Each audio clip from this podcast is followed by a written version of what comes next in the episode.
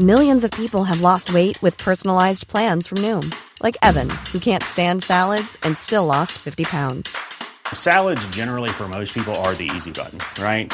For me, that wasn't an option. I never really was a salad guy. That's just not who I am. But Noom worked for me. Get your personalized plan today at Noom.com. Real Noom user compensated to provide their story. In four weeks, the typical Noom user can expect to lose one to two pounds per week. Individual results may vary. Planning for your next trip? Elevate your travel style with Quince. Quince has all the jet setting essentials you'll want for your next getaway, like European linen, premium luggage options, buttery soft Italian leather bags, and so much more. And is all priced at 50 to 80% less than similar brands. Plus, Quince only works with factories that use safe and ethical manufacturing practices.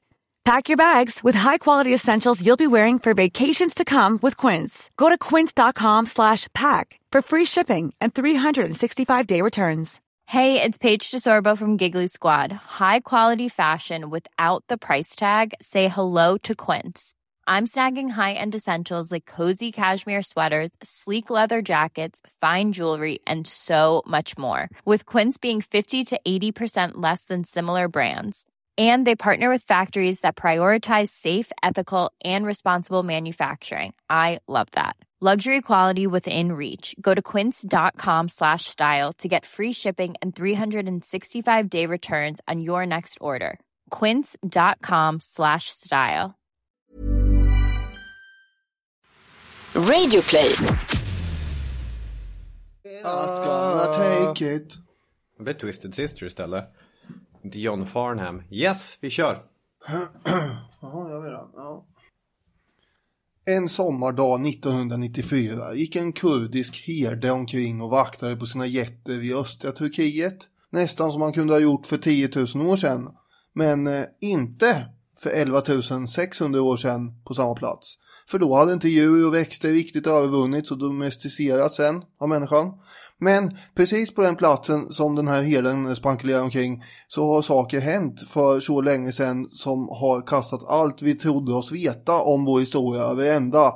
Det är charmen med historien nämligen. Att även om det som faktiskt har hänt aldrig kan förändras, det är liksom vad det har varit, så kan vår föreställning och kunskap om det som har hänt förändras. Och därmed kan ju historia förändras alltså. Och ingenting som varit så etablerat och vedertaget som omständigheterna kring människans övergång till jordbrukssamhälle har förändrats så dramatiskt, så snabbt genom ett enda spektakulärt fynd.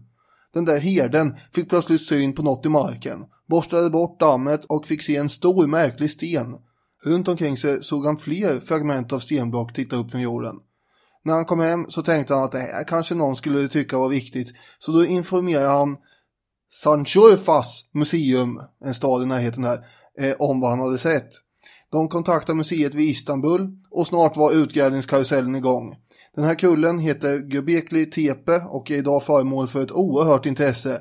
Konstruktionen där, som vi idag ska prata om i historiepodden, är 7000 år äldre än pyramiderna i Egypten vid Giza och det berömda Stonehenge. Ja, det är nästan fånigt. Det blir omsprunget med 6500 år. Det här, mina vänner, det är värt ett stort fett understruket OMG. OMG. Jag säger som professor Steve Mitten vid universitetet i Reading.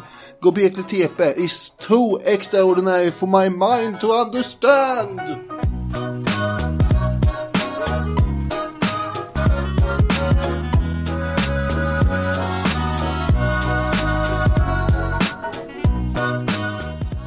Bra patos på Daniel Hermansson där. Vi säger varmt välkomna till Historiepodden, en förhistorisk podd. Som vi gör tillsammans med Radio Play. Ja, det här, nu är det riktigt inaktuellt här. Ja. Fast ändå kanske man kan binda ihop det med någon form av aktualitet i slutet här. Ja, det är, vi får se. Du heter Daniel Hermansson och jag som gör podden tillsammans med dig heter Jens Fjällström. Ja. ja, jag har förstått det här. Det här är någonting man har hört under alla år. Men så tillkommer istället nya lyssnare som gör samma eh, fantastiska upptäckt. Ja, och nu har Jens Fjällström kommenterat det på Twitter Nu också. har även Jensa gått in här och sagt ett ord i laget. Ja, precis. Eh, Han verkar ha bra koll. Han skrev att nej, Robin Olofsson är från Arvidsjaur och bor i Gävle. Så inte helt up to date i och för sig men. Nej, men det är ju nästan. Ja, sen föreslog han att vi skulle vara stand-in på varandras podcast så att Jaha. Det kan, om jag blir riktigt sjuk i influensan så kan det bli Jens Fjällström som du får göra den här podden med. Det vore något.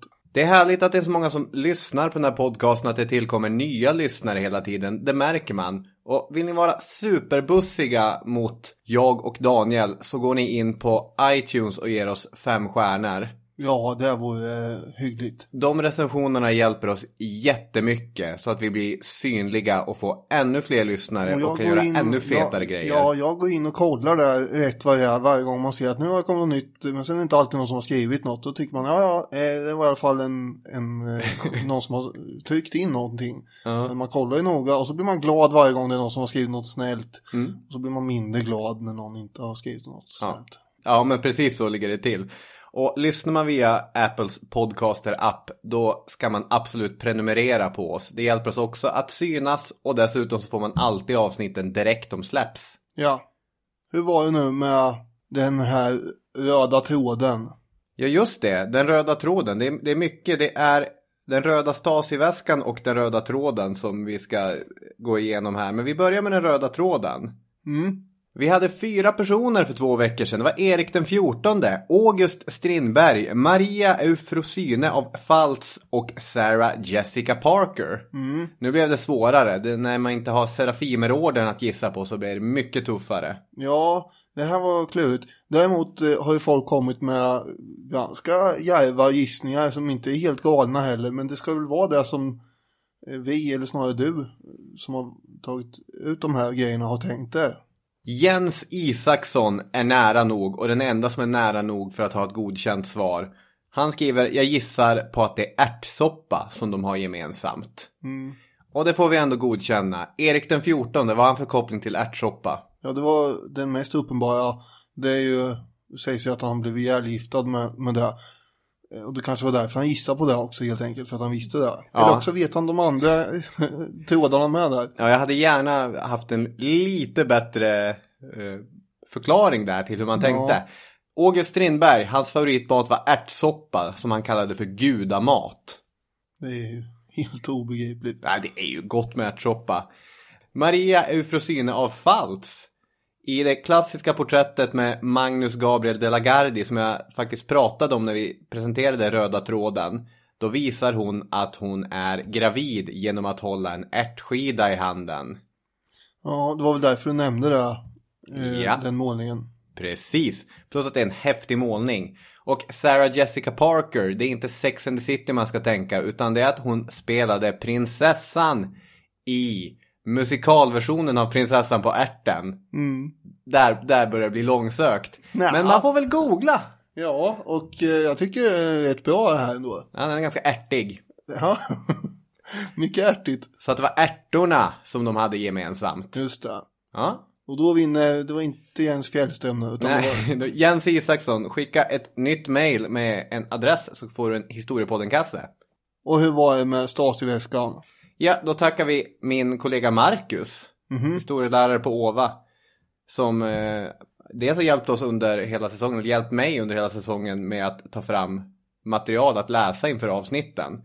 Men också för att han har lite bättre minne än mig. Han var ju med på samma Stasi-vandring som jag var. Har du en egen assistent här som tar fram grejer åt dig? Nej, absolut inte. Jag har bara mycket hjälpsamma och begåvade kollegor.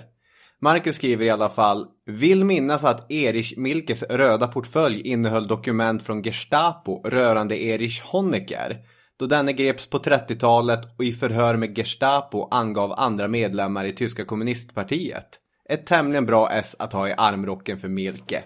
Just det, så det var inte Ulbricht utan det var den eh, nästföljande generalsekreteraren Honecker Ja, precis. Då har vi fått in en Som liten rättelse. som han hade en eh, hållhake på.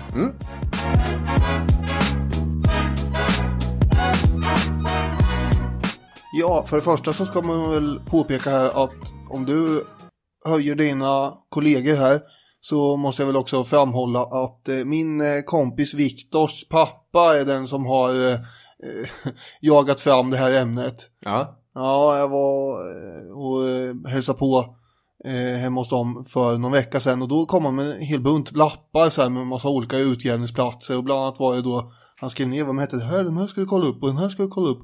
Och, och då var Göbleki TP med där. Mm. Och så kollade jag eh, och eh, det är helt enastående. Ja. Så eh, Peter Bro eh, ska vi tacka för den här. Shout out. Ja, och Viktor blev förbannad nu för han har ju bott i, eh, i, eh, Kirkenäs och tjatat om att vi ska ha ett avsnitt om Kirkenäs under andra världskriget väldigt länge. Mm. Men det har vi inte haft och det Nej. kommer nog dröja ett tag.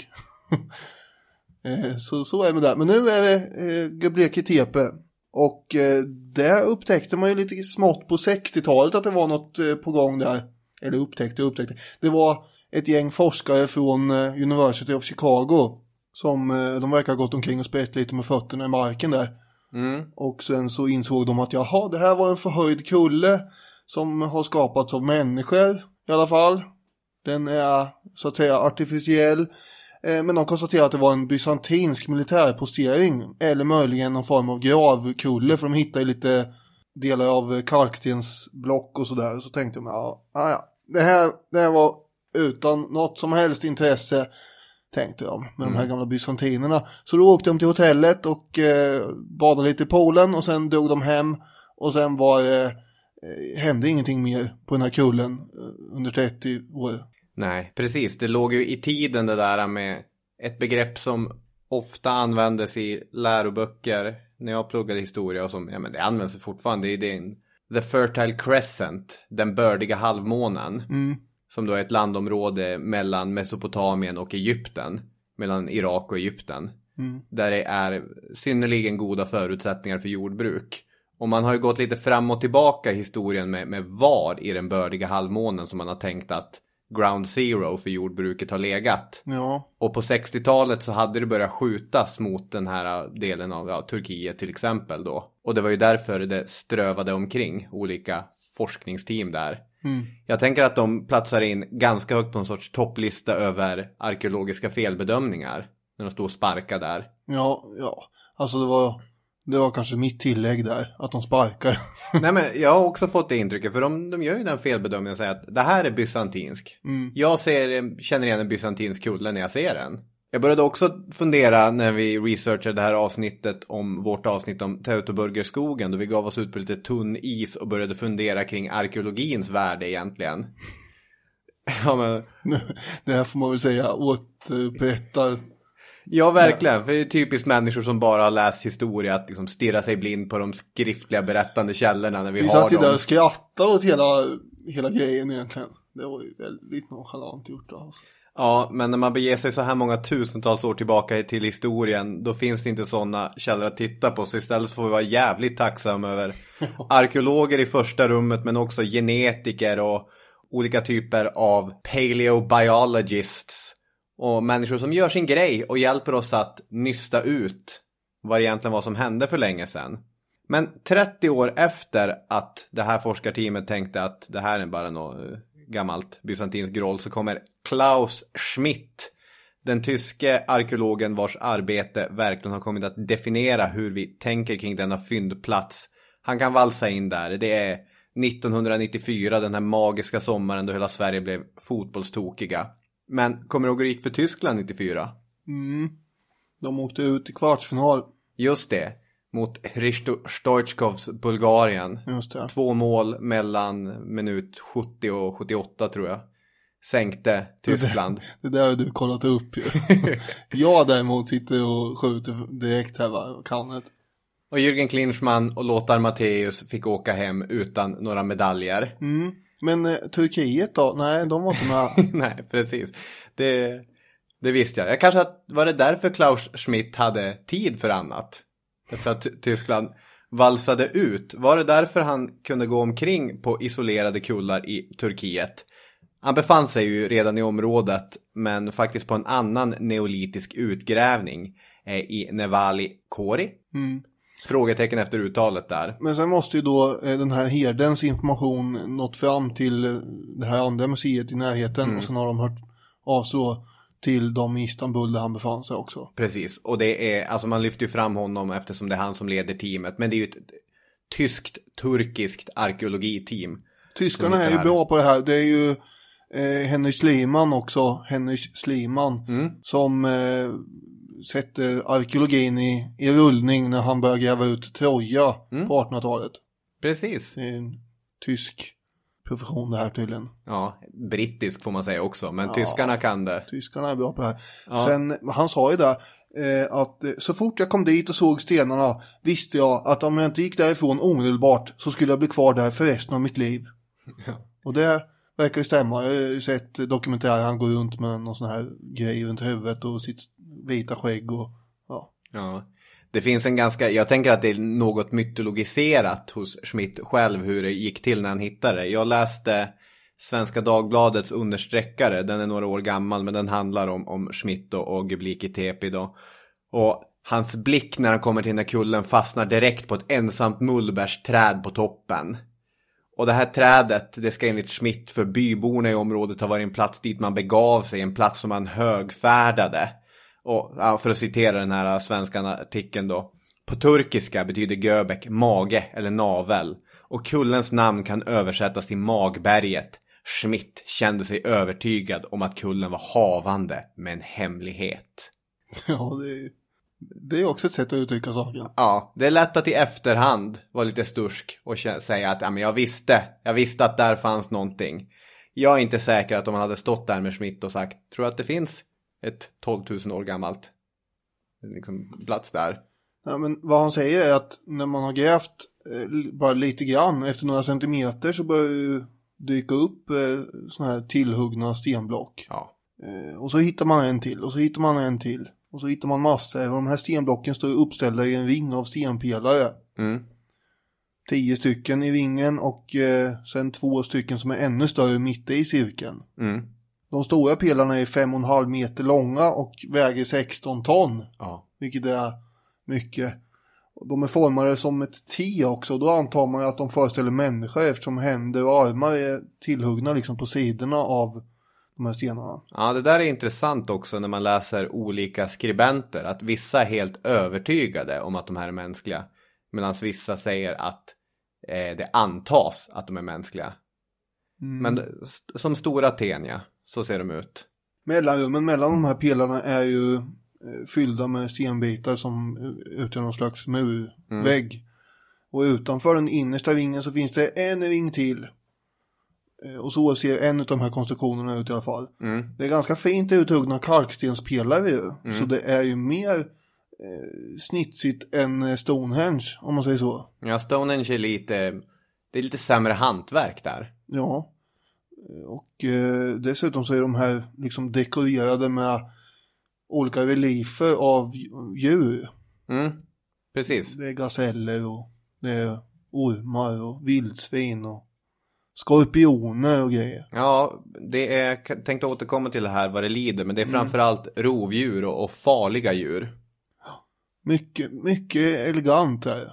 Ja, Det är ju liksom byggt nästan som en arena som man eh, kan titta ner i eller befinna sig, komma in och se underifrån på något sätt. Mm. Jag tänker en sak man ska skjuta in också innan man eh, går vidare i det här avsnittet är att Göbleki Tepe, det är utforskat eller utgrävt till ungefär 10, kanske 15 procent. Och resten antar man utifrån det här ultraljud och liknande, olika scanning som man har gjort. Det betyder att alla resultat och egentligen alla slutsatser är preliminära. När det här otroliga är helt utgrävt, då kommer man kunna dra tydligare slutsatser. I, i nuläget, trots att det är på 90-talet som det hittades, vi är inte i en fas då man kan säga att det här är den definitiva historien. Nej men det man har fått fram är ju spektakulärt nog. Mm. Och eh, då har man ju sett med de här undersökningarna att eh, man har hittat åtminstone 20 eh, ringar till som ligger utspridda kors och tvärs i olika lager över hela området. Mm. Så man vet ju var man ska gräva. Mm. Absolut. Men vad är det som är så fantastiskt med det här kanske någon undrar? Ja, det, det blir lite grann så här, ska, ska the payoff komma i slutet och från vilket håll berättar man storyn? Ja exakt. Vad är hooken? Hooken, ja, vi kan väl säga hooken här nu och sen så fortsätter vi med den här hooken hela tiden bara. Ja. Det helt oerhörda är ju att det här är skapat av människor som inte lever i någon form av civilisation. Det vill säga det är jägare, samlarmänniskor som har skapat den här konstruktionen. Ja, den är så gammal att det är omöjligt jordbrukare som har byggt den. Och då blir det ju, det är ju hi- hisnande. Det svartnar för ögonen. Allvarligt talat, jag skickar ju till dig inför det här avsnittet. Och jag gick ju loss helt och hållet när jag hade valt ämne. Och så skrev jag bara, det här är helt ofattbart. Bla bla. Det kan man ju undra vart jag har varit de senaste 20 åren som inte hade koll på det här visserligen. Men man kan inte ha koll på allt. Nej. Så det här är en viktig ögonöppnare för en annan med. För att det man har fått lära sig, eh, allt man har lärt sig liksom om jordbruksrevolutionen och så, det här strider ju lite grann mot det. Mm. Så här avancerade konstruktioner uppkommer ju med civilisationen, har man fått lära sig. Ja, och civilisationen behöver jordbruk. För jordbruk tillåter specialisering. Precis, allt det här. Ja. De här människorna kände ju inte till hjulet. De Nej. hade inte koll på keramik. Nej. Metallhantering visste de inte vad det var. Och definitivt kunde de inte skriva en enda bokstav. Nej. Nej. För allt det där kommer med bofasta platser och civilisation som sagt. Och eh, det händer i sin tur då först efter att man har brukat jorden. Mm. Som man har lärt sig. Och eh, det hade de inte gjort på den här tiden. Men man hittar också en hel del benrester från olika vilda djur på den här kullen. Tillsammans med massor med mängder av eh, redskap som knivar, yxor, och spjutspetsar och pilspetsar och grejer. Mm. Schmidt har ju sagt det fanns fler flintredskap på en kvadratmeter eller två än många arkeologer hittar i hela utgrävningar. Så eh, det fanns ju gott om det och då antar man ju att här har man eh, antingen offrat eller kalasat på, på infångade djur. Det, det, allting tyder helt enkelt på att det här är jägare och samlare. Det finns inga direkta boplatser i närheten här. Utan här har man byggt ett tempel verkar det som. Ja, det, alltså vilket, det är svårt där vilket ord man ska använda. Jag försökte beskriva det här för, för någon kollega tidigare. Man, kultplats är ju den som används ofta i artiklar om Göbekli Tepe.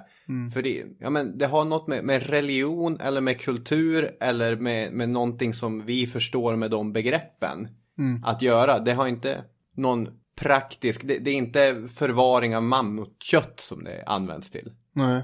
Men jag tror man har hittat områden där man har förvarat eh, mat också där. Fast det är väl då för att det är många människor som det också kommer leda fram till här som man behöver försörja. Eh, Det är också intressant att de har eh, de här uthuggna stenblocken som väger flera ton. De har man ju då släpat flera hundra meter och sen ställt upp dem på den här platsen. Mm. Och det krävs ganska många människor för att göra det. Och i jägare samlarsamhället så levde människor i små grupper på 20-30 personer där alla i princip var släkt med varandra. Ja, den utökade familjen. Det här kan inte 20 pers göra liksom. Nej. Utan här behöver det vara fler inblandade. Och, och för att göra det här i hamn då så behöver man alltså eh, ha haft väldigt många människor samlade på en plats och som har samarbetat då. Ja. Utan varken hjul eller dragdjur eller någonting. Ja. Förmodligen har man väl rullat de här eh, stenblocken ändå på trästockar och så. Det är ju den mest rimliga förklaringen. Det finns ju också den mer spexiga att det handlar om levitation. Eh, en kraft, en teknologi som vi då ska ha ärvt av de utomjordingar. Som gav oss den teknologin som behövdes för att mänskligheten skulle ta radikala steg framåt i sin utveckling. Jag tänkte inte på det. Ja, men det, det, här, det här är ju ett av de, en av stöttepelarna i Ancient Aliens. Konspirationen eller historierevisionismen, jag vet inte vad vi ska kalla den riktigt. Hur fick man pelare till Stonehenge? Hur fick man pelare till Göbekli Tepe? Levitation. Jaha, just det. Det kan få stå okommenterat. Ja, än så länge får vi väl göra det. Ehm, jag tycker ganska sällan presenteras det konkreta bevis i de här. Jag har ju sett eh, sådana här dokumentärer och sånt där också. Ja. Och naturligtvis så eh, kan man peka på saker som tycks osannolika att det ska eh, vara människor som har åstadkommit. Mm. Man säger att "Nej, men det här kan inte vi göra idag knappt med den teknik vi har. Nej. Hur kunde de göra det? Men, men det är liksom ett icke-bevis på något sätt. Ja. ja, men det är oavsett vilket så är det ju, det är fascinerande hur det här har kunnat byggas.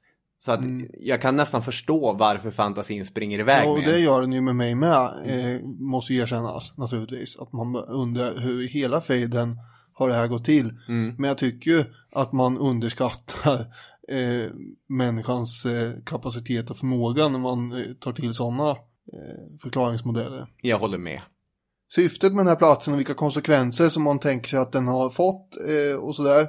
Det vänder ju upp och ner på alla våra föreställningar som sagt om hela artens förflutna egentligen. Eh, men det är där vi kommer komma till här nu. Smith säger att de här stora stenblocken sy- symboliserar på något sätt människans dominans över naturen. Det är ju hans slutsats. Mm. Eh, för de här två stora pelarna i mitten ska då vara människor och sen så är det en massa djur runt omkring som de på väg att underkuva eller någonting. Mm, just det.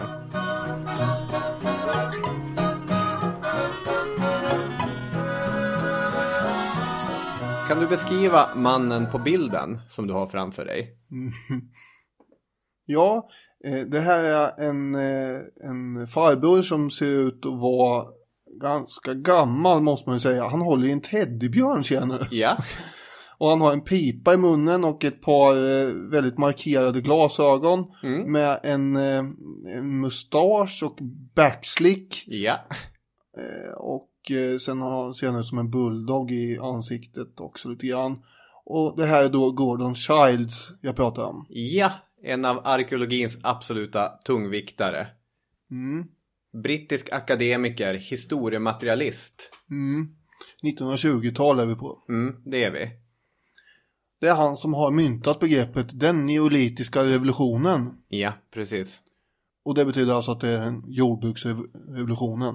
Ja, precis. Övergången från fångst och samlarekonomi till åkerbruk och boskapsskötsel. Och eh, hans eh, tanke är ju då att, eh, det stämmer ju delvis, men eh, lite har ändrats på sen han slängde fram det här som jag ska berätta nu. För 200 000 år sedan så eh, var, ja, kan man säga, våran mänskliga konstitution färdig så som det ser ut idag. Ja. Eh, vi är Homo sapiens helt enkelt. Det är inte någon skillnad på eh, oss rent biologiskt jämfört med dem för 200 000 år sedan. Nej, precis. Man skulle kunna lära en människa för 200 000 år sedan att spela Gameboy. Ja, med lite hjälp Ja. och lite övning tror Ja. jag. Eh, sen eh, efter det här så hände ingenting och sen hände ingenting och sen hände väldigt lite under många, många tiotusentals år. Mm. Någon kom på det här med pilbåge och eh, blev väldigt firad som den största innovatören antagligen under det årtiotusendet. Just det. Sen kom någon på att eh, om vi använder lite jord och andra roliga vätskor så får vi en färg som man kan kladda med på väggen och göra fina teckningar av. Mm. Och det var väl den person som vann Karamell och diktstipendiet det årtusendet. Just det. Fick, fick stå under den där lilla presenningen. Just det. Eh, ja, sen, vi har ju pratat om i ett annat avsnitt eh, hur det med tiden liksom utvecklades en allt mer bekväm situation mellan eh, människor och vargar. Och vissa av dem blev tama och började leva tillsammans med människorna. Det här fick förmodligen ingen något pris för. Utan det hände ju så att säga med tidens gång. Men ungefär för 50 000 år sedan så började ju vi leva med, eh, ja vad ska man säga, hundar. Mm. Men eh, annars så hände ju inget större dramatiskt under de där 192 000 åren. Nej, och vill man vara sån kan man säga att det verkar ha varit ett hyfsat sätt att leva eftersom ingen hade en speciellt stor brådska att förändra det. Det hade man verkligen inte. Nej, men människor levde i de här utökade familjerna. Man samlade och Lite bär, Eh. lite svamp, kanske lite fällen hjort här där. precis. Och eftersom det inte är så arbetsintensivt att jaga och samla så hade man gott om tid att sitta och berätta historier för varann. Och knåpa ihop någon litet halsband och klubba en neandertalare då och då med. Ja, precis. Och eh, enligt vissa hypoteser så hade man dessutom mer tid för kärlekslivet.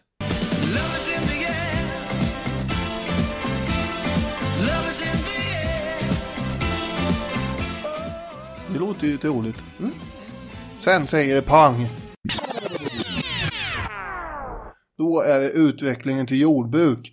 Och då har, eh, har man ju tänkt sig då från Gordon Charles eh, teori att det här sker på en plats, mellanflodslandet, eh, Mesopotamien alltså, mellan eh, Tigris och Eufrat. Och sen sprider det sig snabbt till Indien och sen till Europa och vidare. Nästan som ett eh, trollslag så förändras allt på en gång. Så såg man ju på det i början på 1900-talet. Ja. Och det här får ganska omvälvande följdverkningar såklart. Med ökad befolkningstäthet, permanenta bosättningar som leder till socialt skiktade samhällen, teknisk utveckling, stadsbebyggelse, handel, aggression, erövring och bla bla bla. Alltså här kommer allting som pang. Ja. Han eh, själv, eh, Child, kallar det här för en radikal förändring full av revolutionerande konsekvenser för hela arten. Och han sa också den näst största i mänsklighetens historia efter behärskandet av elden. Och allt det här har han ju rätt i visserligen. Att människor måste bo på en och samma plats och det blir specialisering och matöverskott och keramik och, och allt möjligt här. Mm. Men man har väl reviderat det här lite grann och tänkt att det här, det här tog mycket längre tid än vad Child hade tänkt sig. Mm. Revolution är ju ett bra ord eftersom det har väldigt stora effekter. Alltså följderna är radikala. Men det är ju inte en revolution för det går ju inte snabbt. Nej, Nej, revolution tänker man att det går lite fortare. Å andra sidan har vi ju industriella revolutionen som också har dragit ut lite på tiden. Ja, men det är inte heller så bra begrepp egentligen. Nej, men det är ju båda begreppen är bra på det sättet att det förändrar fullkomligt människans för, liksom, livsförutsättningar. Mm. Och det är väl i det syftet vi ska se begreppet revolution här. Ja. En politisk revolution är ju mer, så att säga, snabb och dramatisk ofta. Precis. Men det finns ju ett antal kriterier som eh, man kan använda för att ifrågasätta om det här är en revolution. Övergången är icke-linjär, den är gradvis och den är stökig. Det är system som finns parallellt under hundratals år, tusentals år. Och det ser olika ut på olika platser. Men kanske den starkaste kritiken är väl det här att det ska börjat på en plats och sen spridit sig. För oberoende av varandra så har man hittat åtminstone sex områden som utvecklat en neolitisk kultur. I Nordindien, i Nordkina, i Sydostasien, Mexiko, Peru och så vidare. Så att Child har, han har inte rätt i alla sina slutsatser. Däremot så tycker jag det var ganska gulligt på Nationalencyklopedin. Som brukar ha, det är ju rätt torra texter. Alltså de, de är bra.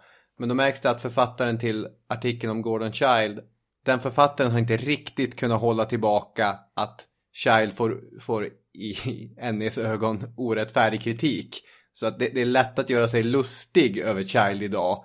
Men man ska komma ihåg att han var en briljant eh, akademiker och en otrolig populariserare av vetenskap. Så att liksom, han hade fel men för sin tid, det här var liksom det här var bra grejer. Ja, bra grejer. Han har ju fel i hur snabbt det går, men han har ju inte, eller ja, i och för sig, med Göbleke Tepe, han kanske har fel helt och hållet. Ja. Har det visat sig. Men han kunde inte veta det då kanske. Nej. Jag har ett eh, citat här från Yuval Noah Harari. Ja, det här är ju en författare som säkert många av våra lyssnare har läst. Det är ju Sapiens som toppat bästsäljarlistor och, och en härlig läsning. Och han skriver så här då angående eh, hur lång tid det tar eller inte tar. Under alla dessa årtusenden åt människor ibland vetekorn. Men det var en marginell del av deras kost. För cirka 18 000 år sedan avlöstes den senaste istiden av en period med global uppvärmning. När temperaturen steg ökade nederbörden. Det nya klimatet var idealiskt för vete och andra sädesslag, som förökade sig och spred sig. Människorna började äta mer vete och bidrog oavsiktligt till dess spridning, eftersom de inte kunde äta vilda korn utan att först tröska, mala och tillaga dem, bar de vetet tillbaka till sina temporära läger för bearbetning. Vetekornen var små och många, så det var oundvikligt att några tappades bort på vägen till lägret. Med tiden växte mer och mer vete längs människornas favoritstigar och nära deras lägerplatser. På de håll där vete blev särskilt rikligt förekommande och tillgången på villebråd och annan föda var god kunde grupper av människor undan för undan lämna sitt normaliserade levnadssätt och bosätta sig i årstidsbaserade eller permanenta läger. Till en början kanske de slog läger i fyra veckor under skörden. En generation senare, när veteplantorna hade spridits och mångfaldigats, vistades de fem veckor i skördeläget, sedan sex och så vidare, tills det uppstod en permanent bosättning. Så Harari beskriver ju hur människor för 11 000 år sedan sparade sparar en del av eh, vildvetet eh, som de hade skördat och sen tänkte de så i nästa säsong då. Någon briljant person kommer på att det blir bättre effekt om man trycker ner fröna i marken istället för att bara kasta ut dem på måfå. Mm. Och därmed har man ju uppfunnit arbetet med att hacka och plöja marken och sen fick man rensa ogräs med som stal näringen från frö- fröna och så. Ja, för då måste man ju sätta någon briljant eh, person inom citationstecken för en av de teserna som han driver i sin bok är ju att eh, varje enskild kompromiss mot vetet verkade som en bra idé där och då. Att om jag bara jobbar lite extra nu för att vetet ska trivas lite bättre, då, då, blir, det, då blir det bättre i längden. Men alla de små kompromisserna tillsammans ledde till ett mer arbetsintensivt och slitsammare liv med sämre och mer ensidig kost. Att det, det kanske hjälpte arten i stort eftersom vi kunde bli fler och mer komplexa men för varje enskild människa blev det lite sämre.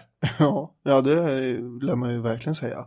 Och det här eh, går ju igen i hela vår arts eh, existens, lär man säga.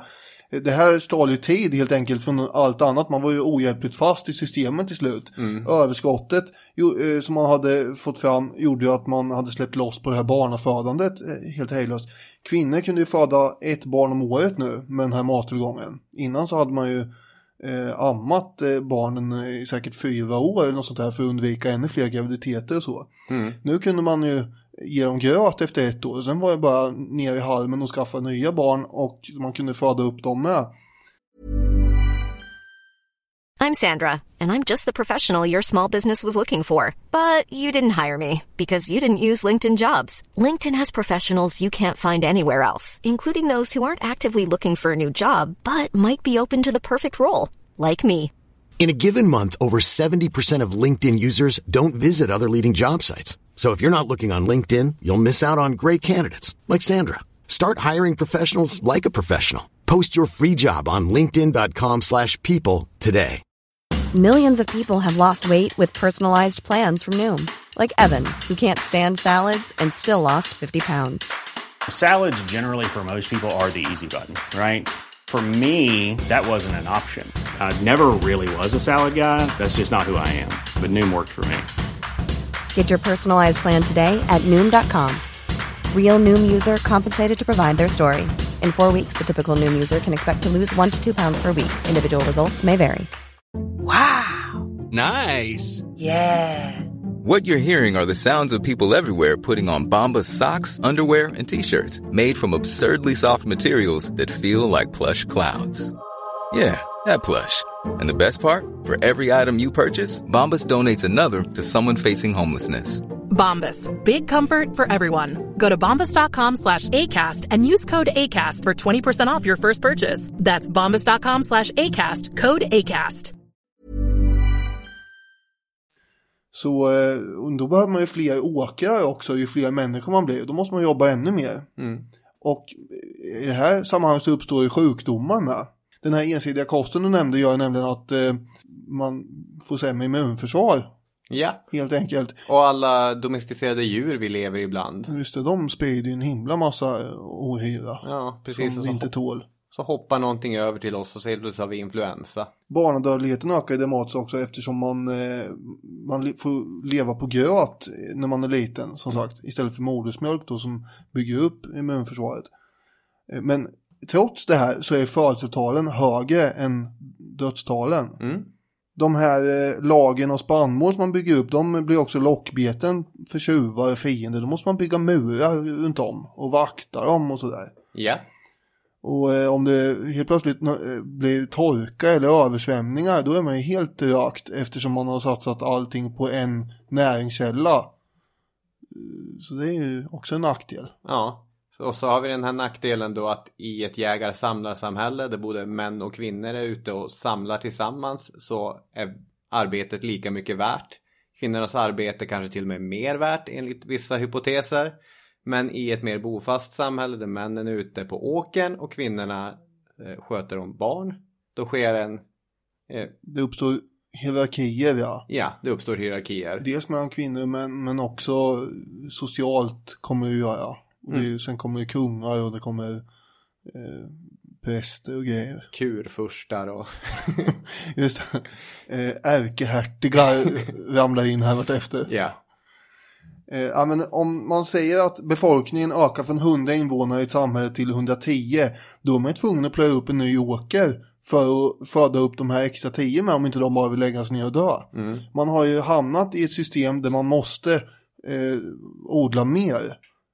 Fällan som man beskriver har ju slagit igen. Man kan liksom inte backa och gå tillbaka här nu. Ja, precis. Han har ju någon sån här bra sägning att vi domesticerade inte vetet, vetet domesticerade oss. Mm, ungefär så ja.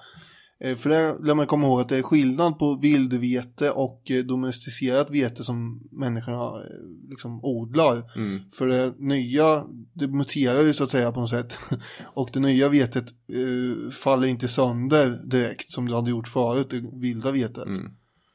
Han jämför ju också med nyutexade akademiker som tänker sig att nu ska vi arbeta stenhårt här ända fram till vi blir 35 och sen ska vi chilla resten av livet. Men sen upptäcker man när man är 35 eh, att man har huslån och en massa barn att försörja och en bil som man måste betala för och ta sig fram och tillbaka till det jobbet som man måste fortsätta slita på eftersom man kan ju absolut inte tänka sig att avstå från diverse semesterresor och gott vin och sånt där. Ja, där tänker jag att Harari gräver mycket där han står. Ja, säkert, men det är ju, det är ju sant att man vänjer sig, människan vänjer sig vid andra förutsättningar hela tiden. Då måste man upprätthålla det här. det är oh ja. sällan så att man, eh, om man eh, skulle du kunna tänka dig att leva som du gjorde när du var student nu helt plötsligt? Nej, Just det, där ser du, där har inte för att jag hade det så illa när jag var Nej, student. inte jag heller, men, menar, det är ju viss skillnad ändå. Mm. Jag har ett citat som jag måste få dra också, ett till härifrån. Shoot. För han jämför det här med snigelpost och eh, e-post. Mm. En av historiens järnlagar är att lyxartiklar tenderar att bli nödvändiga och generera nya skyldigheter. Så snart människor blir vana vid en viss lyx tar de den för given, sedan börjar de räkna med den. Slutligen når de en punkt då de inte kan leva utan den. Låt oss ta ett annat välbekant exempel från vår egen tid. Under de senaste årtiondena har vi uppfunnit otaliga tidsbesparande hjälpmedel som skulle göra livet mer bekvämt. Tvättmaskiner, dammsugare, diskmaskiner, telefoner, mobiltelefoner, persondatorer och e-post. Förr krävdes en hel del arbete för att skriva ett brev, stoppa det i kuvertet, sätta på ett frimärke, adressera det och gå iväg med det till brevlådan. Det tog dagar eller veckor, ibland månader, innan svaret kom. Nu kan jag slänga iväg ett mejl, skicka det runt halva jordklotet och få ett svar några minuter senare. Det har besparat mig en massa tid och besvär. Men lever jag mer bekvämt? Dessvärre inte. Under snigelpostens tidsålder skrev människor vanligen bara brev när de eh, hade något viktigt att berätta. Istället för att skriva ner det första som dök upp i huvudet övervägde de noga vad de ville säga och hur de skulle formulera det. De förväntade sig ett svar som var lika noga övervägt. De flesta skrev och mottog inte mer än en handfull brev i månaden och kände sig sällan tvingade att svara omedelbart. Idag får jag mängder med mejl varje dag. Alla, här gräver han också där han står tror jag. Alla eh, från människor som förväntar sig svar genast. Vi trodde att vi sparade tid. Istället har vi skruvat upp hastigheten på livets grottekvarn till det tiodubbla och gjort livet mer ängsligt och spänt. Här och var finns motståndare som vägrar öppna ett e-postkonto. Precis som vissa grupper av människor för tusentals år sedan vägrade att börja med jordbruk och därigenom undkom Lyxfällan. Men jordbruksrevolutionen krävde inte att alla grupper i en viss region skulle ställa upp. Det räckte med en. Så snart en grupp blev bofast och började slita och släpa på åkrarna blev jordbruksrevolutionen ohejdbar, oavsett om det gällde Mellanöstern eller Centralamerika. Eftersom jordbruket skapade förutsättningar för en snabb folkökning fick bönderna övertaget över jägare-samlarna enbart i kraft av numerär. Jägare-samlarna kunde antingen dra sig undan och se sina jaktmarker förvandlas till åkrar och betesmarker eller själva ställa sig bakom plogen. I vilket fall som helst var det gamla levnadssättet dödsdömt. Ja. När man har släppt ut anden ur flaskan så är det svårt att få tillbaka den där. Och det här är ju då den gamla föreställningen att eh, istiden försvinner runt 11 600 år sedan. Mm. Det leder till frodig vegetation och fler bytesdjur. Just det. Hurra! Eh, växter och djur börjar domesticeras och jordbruket uppstår. Ja. Permanenta bosättningar växer fram. Schysst. Schysst. Vilket eh, då följs av eh, religionens uppkomst. Mm. Det behöver man väl för att vädja till goda skördar och sånt. Ja, och om man ska bo många människor på samma plats så är ju tanken att du behöver någon sorts grej som, som vi enas kring. Man Just behöver det. ritualer, man behöver en, en tanke som alla kan ställa sig bakom. Mm. Och därmed bygger vi tempel och så har vi snart också städer. Mm. Det är ju så man har fått lära sig att det fungerade. Det är så man har lärt ut att det har fungerat också. Ja, så är det också. Handen på hjärtat.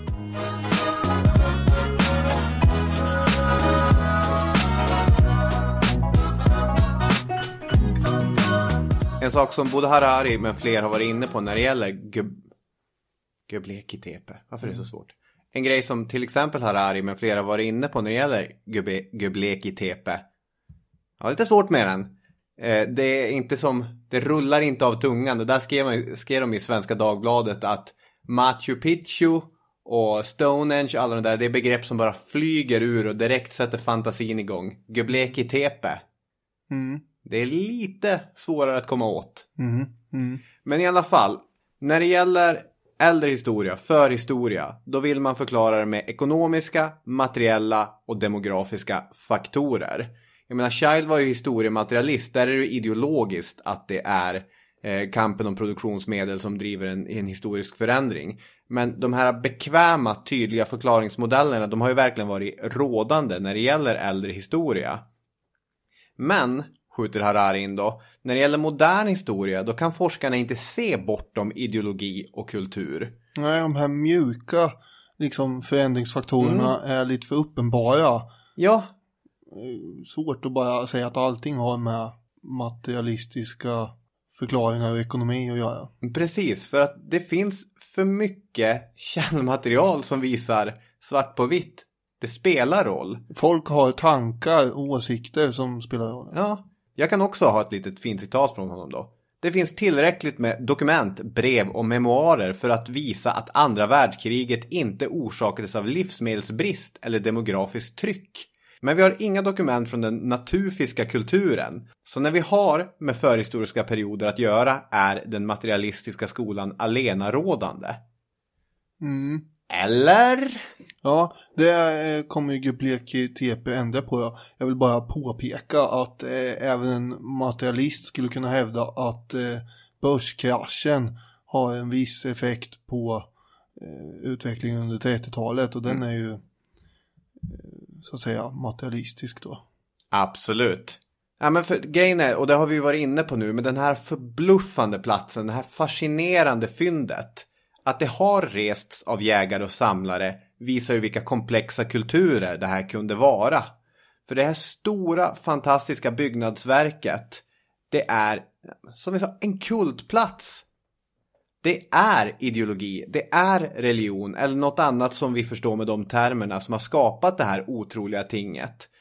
Och då har vi dessutom det mycket intressanta faktum att genetikerna har spårat i alla fall ett ursprung till det domesticerade vetet bara tre mil från den där jävla kullen i Turkiet. Det kan inte vara en slump.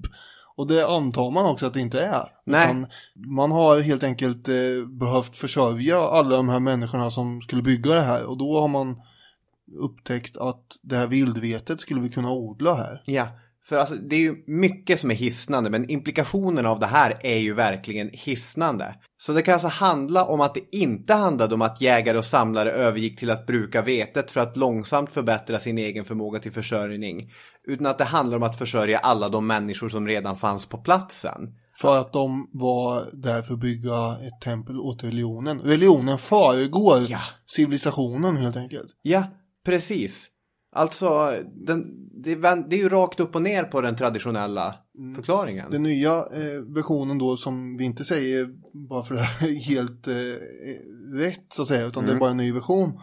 Den går ut på att eh, istiden den försvinner ju fortfarande ungefär vid den här tiden. Ja. Och eh, klimatet förändras. Och då uppstår det frågor kring varför förändras naturen? Och det leder till de här religiösa funderingarna. Kan det ha någon, finns det någon högre makt som har åstadkommit det här? Och då uppstår religionen. Mm. Och människor samlas runt ri- ritualer och sådär. Mm. Och då blir det ett behov av att odla mat åt de här stora mängderna människor som ska bygga det här. Och därmed så domesticeras växter och djur. Och det här är ju, ja. Det är som Schmidt säger att, och upptäcka att det var jägare och samlare som byggde Göblekli Tepi eh, var som att få reda på att någon hade byggt en jumbojet i källaren med en hobbykniv. Ja, För de borde inte kunna det här. Egentligen. det är MacGyver då. Ja men då är alla är MacGyver.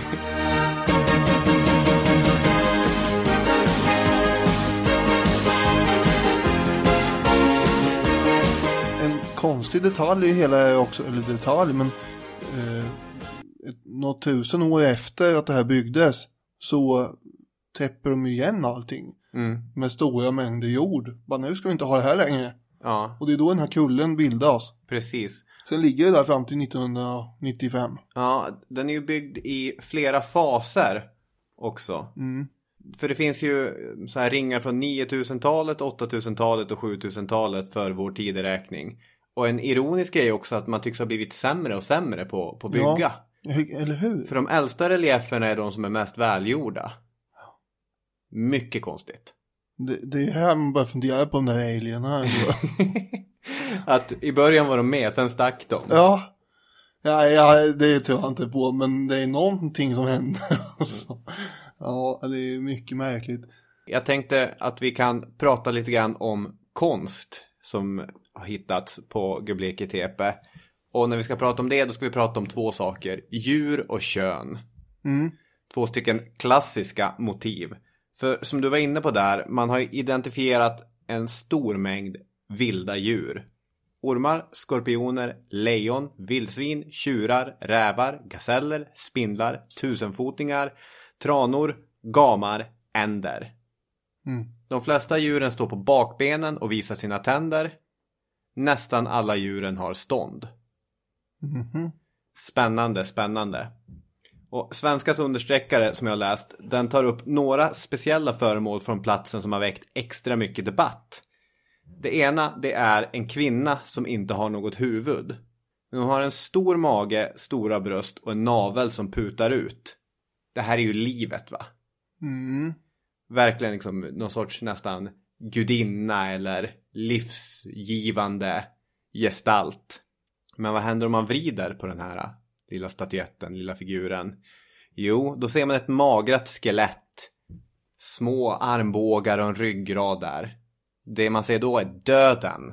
I en och samma figur, skriver de i svenskan, integreras som övergångsobjekt både den livsbejakande och goda modern samt även hennes motsats, den döda och förbrukade, som dock levde i nyckfull symbios med varandra.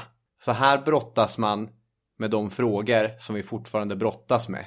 Livet och döden. Mm. Sen finns det ett föremål som är ett av de yngre föremålen. Alltså bara från 7000-talet före vår tideräkning. Nä, nästan igår. Ja, precis. Och det här har väckt väldigt mycket debatt. Och man kan bli, man kan ledsna på kulturdebatter. Sa. I Dagens Nyheter pågår just nu en kulturdebatt mellan Johan Hilton och Greta Thurfjell om nya Twin Peaks är bra eller dåligt. Mm. Jo, ja, men det är ju. Då är Johan Hiltons argument det är bra och Greta Thurfjell säger att det är dåligt. Och sen studsar det fram och tillbaka. Men om man tycker att Och det, det här får de betalt för. om man tycker att det är en ganska härlig läsning. Jag ska inte låtsas som att, att jag inte bläddrar upp tidningen och bara åh, vad har hon kontrat nu med.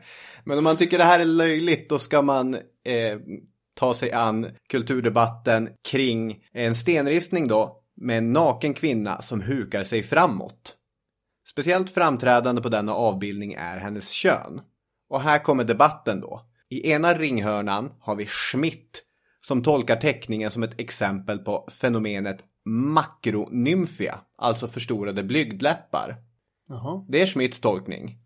Sen har vi då ett gäng Är turk... han eh, gynekolog också eller vad? Eh, sen har vi ett gäng turkiska läkare som har forskat på det här och publicerat vetenskapliga artiklar. De ser det som att nej, det är en manlig lem vid penetrationens ögonblick. ja, Jaha. alltså. Det, det är en debatt om huruvida det är en stiliserad avbild som föreställer stora bly- blygdläppar eller om det är vanliga blygdläppar som ser större ut eftersom de vidgas av en osynlig penis. Vad är detta för debatt? Det här det är vetenskap. Jaha. Nu är inte den här typen av stenålderskonst så jäkla ovanlig. Jag läste en serie av Liv Strömquist för typ ett år sedan eller två år sedan eh, i hennes serie om kunskapens frukt som, när hon går igenom hur stenåldern var helt besatt av, av vulvan och hon landar i den insikten att det studsar teorier fram och tillbaka men att vi kanske bara ska nöja oss med att det var en del av det sakrala och andliga, inte som efter kristendomens moraliska övertagande dess raka motsats. En samlad överblick över konsten vid Göbliki Tepe ger oss, tänker jag, insikt över att valen av motiv, de här farliga djuren och de aspekter av den mänskliga kroppen som är kopplade till både liv och död, att det säger någonting om den trots allt ganska utsatta situationen som samlare och jägare levde under. Man hade de här kreativa, konstnärliga och symboliska sätten att bearbeta de villkor under vilka man levde, de förutsättningarna man hade. Ibland slås jag över hur olika människor är i olika tider. Men ibland så slås man över hur fruktansvärt lika vi är också. Mm. Alltså så här, livet och döden. Vi kommer aldrig ifrån det. Och vad har vi för att hjälpa oss? Vi har konsten. Men någonting som att ha läst om Göbliki TP verkligen har gett mig. Det är den här förståelsen för att samlare och jägare var kulturmänniskor. De var inte bara naturmänniskor. Nej, Och det är intressant. att de var kulturmänniskor, det hade man ju vetat även utan Göbekli Tepe. Mm. Men så är det.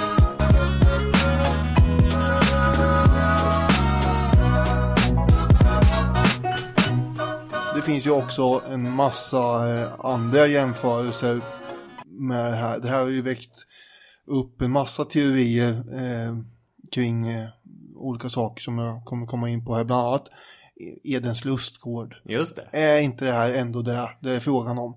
Om man tänker sig eh, under jägar-samlarsamhället på den här tiden då runt bördiga halvmånen så var det ett frodigt och prunkande landskap. Eh, djur och eh, vildsvin och hjortar och massa växter som fanns i överflöd ju. Mm. Mm, det var ju mysigt. här. Sen försvann allt det här. Och varför gjorde det det då? Jo, då ska jag läsa en text här från Daily Mail. En liten utdrag ur den. Ja, då vill jag bara föra till, till protokollet vilken skittidning som, som Daily Mail är. Jaha. Jag läste inför det brittiska valet här om senast eh, Katrin Marsals text i Dagens Nyheter. Tabloiden som får de brittiska politikerna att darra. Det handlade om Daily Mails chefredaktör Paul Dacre. Ducker? Dacre. Hur man nu ska uttala hans namn. Ja, men det, det är ju skrämselpropaganda och, och fruktansvärd. Ömsom så här kändisskvaller och ömsom ganska rasistiska texter får man säga. Det är inte säkert att den här om Göbleki Tepe är det. Men det var intressant det här du sa om att vissa vägrar ta sig an eh, ny teknologi. För det är ju den här chefredaktören då, han ska fortfarande sitta på sin skrivmaskin och knacka ut artiklarna. Så han är en sån som inte vill öppna ett e-postkonto eller gå över till jordbrukssamhälle. Nej, sannoliken inte. Han kör sin grej. Ja, okej. Ja, ja, här har de i alla fall skrivit så här. Nu kommer jag faktiskt läsa på engelska här. Ja, Se hur det här går. About 10,000 years ago, the Kurdish desert was a paradisical place, as Smith puts it. So what destroyed the environment? The answer is man. As we began farming, we changed the landscape and the climate. When the trees were chopped down, the soil leached away. All the plowing and the reaping left the land eroded and bare. What was once an agreeable oasis became a land of stress, toil, and diminishing returns. And so paradise was lost. Adam, the hunter, was forced out of his glorious Eden to till the earth from whence he was taken, as the Bible puts it. Of course, these theories might be dismissed as speculations, yet there is plenty of historical evidence to show that the writers of the Bible, when talking of Eden, were indeed describing this corner of Kurdish Turkey. Så vad som hände var att eh, när människan började jordbruka marken och hugga ner träna och så vidare så ändrade man på klimatet och så blev det en öken av alltihop till slut. Eh, och det låter ju inte så bra. nej. Det här får mig att tänka på en artikel i, i Aftonbladet i veckan som gjorde mig väldigt deprimerad. Nu känner jag till det här med klimatförändringar ganska ingående ändå. Eftersom jag är geografilärare bland annat och vill bara påpeka att eh, det här med hållbar utveckling ligger i geografiämnet eh, snarare än naturkunskap. Eh, det, nu blev det ett stickspår En här. hållbar utveckling är ju inte bara eh, Nej, men klimat det är, heller. Det är ju social hållbar utveckling, ekonomisk Återigen, hållbar du behöver utveckling. inte undervisa mig i vad det här handlar om. Nej, men jag men det ligger i geografi, eh, så att säga, ämnets eh, disciplin på alla universitet runt om i världen. Ja. Då vill jag hålla där lite grann och säga att det, det här kan vi. Jag har fått höra att i alla fall lärande för hållbar utveckling är allas ansvar. Absolut. Men jag tror att det ligger lite mer i geografiämnet för det är där man forskar på det. Nämligen. Och så vidare. Gör man i samhällskunskap och så. Men med samhällskunskap till exempel är inget eh, det är ingen disciplin på något universitet någonstans utan det är ett hopkok. Precis som naturkunskap är. Ja, nu blev det, nu slog jag ett slag för geografiämnet här för jag Ja, tycker men det behöver göras. det- det för det är är faktiskt en skandal att det har så undanskymd plats i nya gymnasieskolan. Tack, jag håller med. Det var skönt att vi var överens här. Mm. Hur som helst, en eh, artikel här eh, i Aftonbladet eh, av en kille, en journalist som heter Ander Walden. Mm, han är jätterolig. Ja, det här var ju inte så roligt då. Dock. Han konstaterar att klimatforskarna har ändrat tonläge eh, och att de pratar allt mindre hoppfullt om framtiden och så. Och att det snarare numera verkar handla om att upprätthålla ändå något slags hopp hos folk. Mm. Och för att fortsätta förändra eh, och sådär. För att undvika det han kallar den stora undergången. Och att valet snarare verkar stå mellan en stor undergång och en liten undergång. Det vill säga att alla ska dö eller många ska dö. Mm. Och om vi inte fortsätter anstränga oss så är det den stora undergången som gäller och sådär. Han skriver så här med fysikern och chefspessimisten Stephen Hawking kalibrerade helt nyligen sin egen redan sorgliga profetia. Den som förkunnade att människan har tusen år på sig att lämna jorden om vi ska säkra artens överlevnad. Hawkins nya domedagsprognos är nedskriven till 100 år. Eh, så det låter inte så lovande. Och Hawkins är inte ensam heller för vi har den här Frank Fenner också. En virolog som eh, 1980 stolt förkunnade med optimism i rösten att mänskligheten slutligen då har besegrat smittkopporna för det hade man gjort då. Mm. Och den hade ju plågat oss i 3000 år typ. Mm. Sen dog den här Frank Fenner 2010, 95 år gammal, och då var hans sista ord att eh, människan är utdöd som art inom 100 år. Då, eh, det som har vänt hans optimism är ju då den eh, allt mer överskuggande klimathotet helt enkelt. Mm.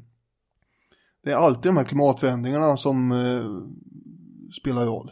Ibland kan vi inte påverka dem. Det är jordens lutning och rotation och sånt där har ju människan lite svårt att styra över som kan leda till nedisningar och, sånt där. Ja. Men brännandet av fossila bränslen som vi börjar med där på 1800-talet i väldigt stor utsträckning. Där eh, kan man påverka och man kunde också påverka eh, fällandet av träd för 10 000 år sedan. Mm. Men precis som människorna för 10 000 år sedan så lever vi mitt uppe i den här förändringen. Och eh, de här blivande jordbrukarna för 10 000 år sedan, de gjorde ju som sina föräldrar hade gjort bara. Mm. För det var ju som vi sa en långsam förändring. De förstod ju inte eller tänkte på varför livet helt plötsligt hade blivit, eller det hade inte blivit det helt plötsligt, men varför det blev hårdare och tu- tuffare liksom. Ja. För det tar ju, sådana här förändringar tar ju längre tid än ett människoliv. De tar ju inte jättelång tid, men de tar ju längre tid än vad man förmodligen hinner uppleva under, ja, jättemycket i alla fall, under, under ett människoliv. Mm. Och det enda de ville var ju att få det bättre. Och därför så arbetar de hårdare och mer. Och därmed förvärrar de sin situation egentligen eh, mer och mer. Eh, Väldigt paradoxalt ju. ja, absolut. Och på samma sätt så tycker jag att vi lever ju mitt uppe i våran tillvaro och i våran vardag. Vi tänker sällan på vad, jättemycket i alla fall vad vi gör har för effekter. Och så tänker man, alltså jag själv har ju kastats mellan hopp, eh, förtvivlan och förnekelse. Att det är nog ingen fara egentligen det här. Men eh, det barkar iväg åt skogen här alltså. Känner jag med vårt klimat. Men, men, men grejen är att vi har ju, det de inte hade, det är ju historisk kunskap eftersom vi kan skriva. Just det. Och vi har statistik och vi är medvetna om vad som händer. Mm. Och då, återigen då för att jämföra med dem då, så har vi också befolkningsexplosion, vi har klimatförändringar och eh, vi har ju krig, vilket också förekom då ju.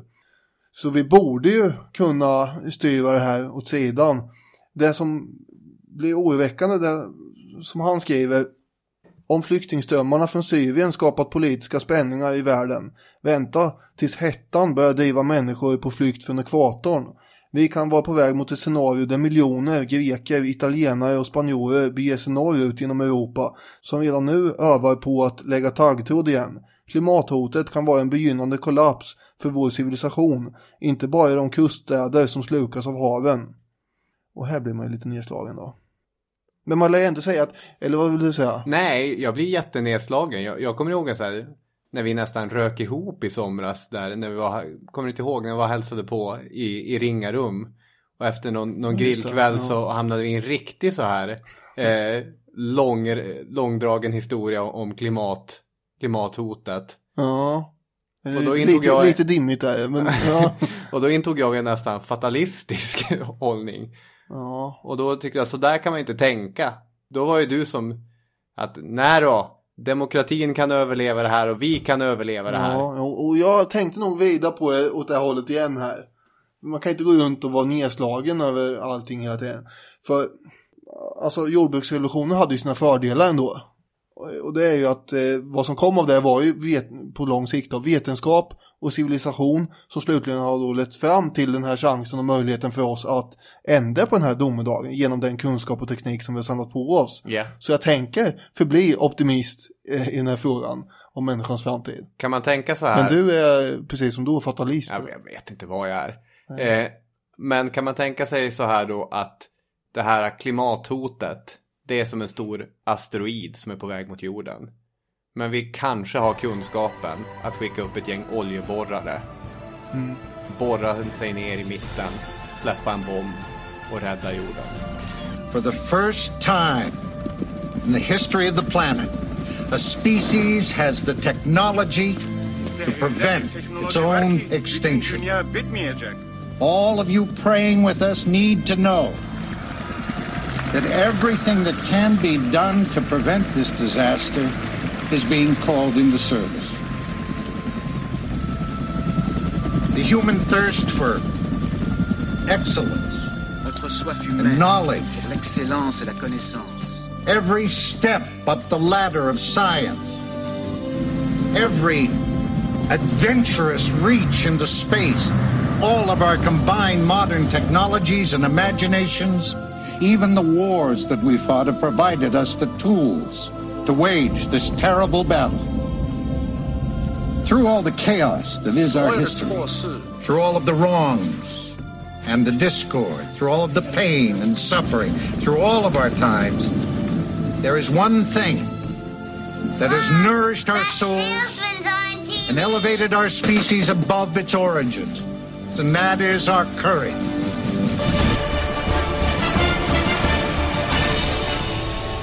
Det som eh, är skillnaden på den jämförelsen och verkligheten är ju att eh, vi kan inte förlita oss på några enstaka Bruce Willis eh, utan här måste ju alla då förändra sig i, det lilla liksom. Just det. Det är ju mycket jobbigare när det förväntas något av mig och inte bara av Bruce Willis. Nej, det är sant. Så att, ja. Men tillsammans är vi starka, tillsammans är vi jävligt starka. Som Erik. Hamrén brukar säga. Ja. Ja. Är vi färdiga så? Eh, Eller har du mer? jag ville bara eh, säga någonting om Atlantis också. Ja, För just det. Vi har ju den biten förutom aliens och sånt. Mm. Eh, och då är grejen att eh, Platon, eh, nu låter det som att vi sticker iväg på ett stickspår här, men Platon sa ju faktiskt att för 9000 år sedan på hans tid Ja. så var ju det för 11 000 eh, och ett halvt år sedan ungefär. Det vill säga ungefär när Göbekli Tepe kom till. Ja. Då sjönk Atlantis Mm. och försvann eh, efter någon form av stor katastrof. Och det här har ju inte passerat obemärkt eh, hos en del, eh, vad ska man säga, alternativa eh, forskare eh, och eh, författare. Till exempel Graham Hancock eh, som då menar på att det, det, var, det var otänkbart att eh, jägare samlare helt plötsligt skulle bygga det här Göbekli Tepe.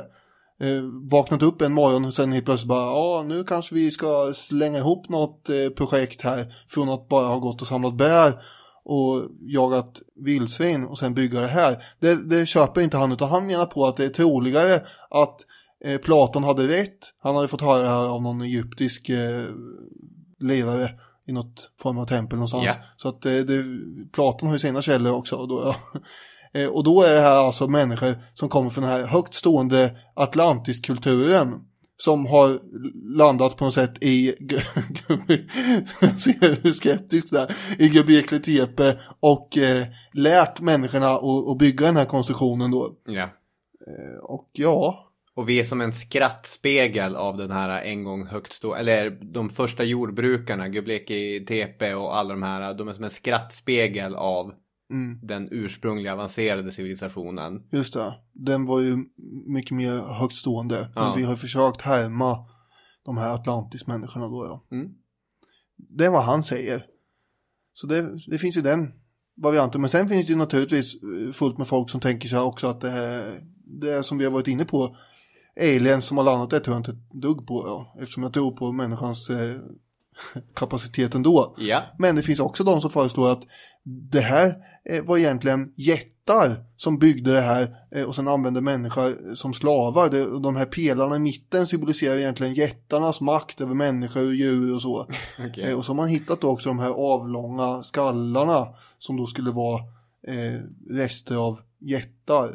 Ja.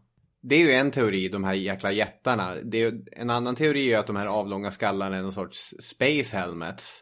Mm. Alltså att de helt enkelt är, är ancient astronauts. Just det. Som har kommit och, och lärt oss det här. Så om det är jättar eller om det är, vad är det då egentligen? Jag vet inte. Jag satt egentligen och funderade på om vi ska börja föra lite statistik på hur trovärdiga olika Atlantis-förklaringar är. Hancock flyger väl in ovanför Rudbeck i alla fall. Ja, det gör han. Med att det skulle vara i Uppsala som Atlantis låg. Ja, det tycker jag nog faktiskt att han har mer poäng. Men eh, han flyger väl in eh, under eh, det här med Santorini och det utbrottet i Medelhavet. Eh, vulkanutbrottet som eh, förstörde den minoiska kulturen. Just det, den hade vi också. Den köper jag mer tror jag. Ja, Ja. vad ofta vi pratar om Atlantis. Ja, men i det här fallet eh, är det ju ganska intressant alltså att eh, före så att säga istiden hade smält så var kusterna 135 meter lägre eh, ute vid Gibraltarsund. Och då, enligt en dokumentär som jag fastnade i i morse, så eh, finns det höjningar mitt i Gibraltarsund där också Herakles stoder eh, då är. och det är de Platon pratar om. Så, i- så i den dokumentären hävdar man då att eh, det är en liten kulle mittemellan dagens Marocko och eh, Spanien och Gibraltar. Där fanns Atlantis. En, en liten kulle, det var eh, en, en ö helt enkelt. Och sen kom då när eh, eh, antingen när eh, isarna smalt eller också om det var någon form av eh, stor jordbävning, för det går ju sådana där också. Då hänvisar man till den här jordbävningen 1755 i Portugal, att det finns ju en sån spricka där. Och det kan ha eh, åstadkommit en stor flodvåg och sen så flöt de iväg. Eh, helt enkelt. Och eh, sen har man ju dykt där då och inte hittat en enda spår av någon kultur visserligen. Men ändå, det är mycket som matchar med det Platon sa om årtusendens antal års gångna. Nu har vi verkligen glidit ifrån Ja, ämnet jag sitter och funderar på om vi överhuvudtaget kan knyta ihop det här eller om vi bara ska säga Det, ja, det här blir väldigt eh, utsvävat. Men eh, kopplingen var ju det här med Atlantis och Hancock och att det finns det har ju uppstått en mylla av idéer kring vad Göbekli Tepe egentligen är. Mm. Och var det kommer ifrån. Ja. Och ihopknytningen är väl att jag inte tror på de här senare eh, vilda teorierna utan jag tror att eh, oavsett vad Smith eh, har för teorier om eh, de här målningarna och så så tror jag att eh, han har en poäng i att religionen tycks ändå ha föregått städer och jordbrukssamhällen. Mm. Nej, Jag vet inte. Jag vet inte. Nej, inte jag Men det- heller för tusan. Jag vill Nej, säga att det finns en poäng där. Det finns absolut en poäng där och det är oerhört intressant. Med det sagt så lämnar vi er åt era egna tankar. Och lycka till med dem så hörs vi om en vecka. Det gör vi. Hej då med er! Ha det bra, hej hej! Nu börjar det spåra på slutet här.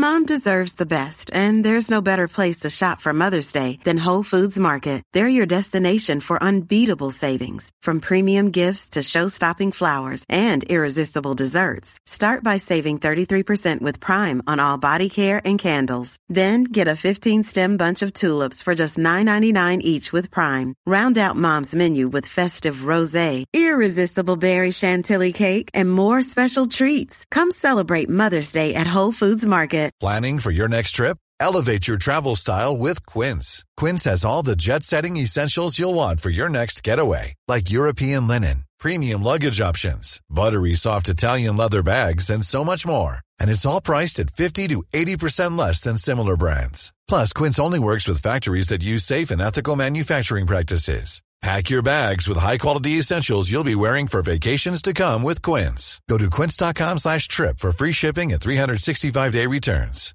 Hey, it's Paige DeSorbo from Giggly Squad. High quality fashion without the price tag. Say hello to Quince. I'm snagging high-end essentials like cozy cashmere sweaters, sleek leather jackets, fine jewelry, and so much more. With Quince being 50 to 80% less than similar brands and they partner with factories that prioritize safe ethical and responsible manufacturing. I love that. Luxury quality within reach. Go to quince.com slash style to get free shipping and 365 day returns on your next order. quince.com slash style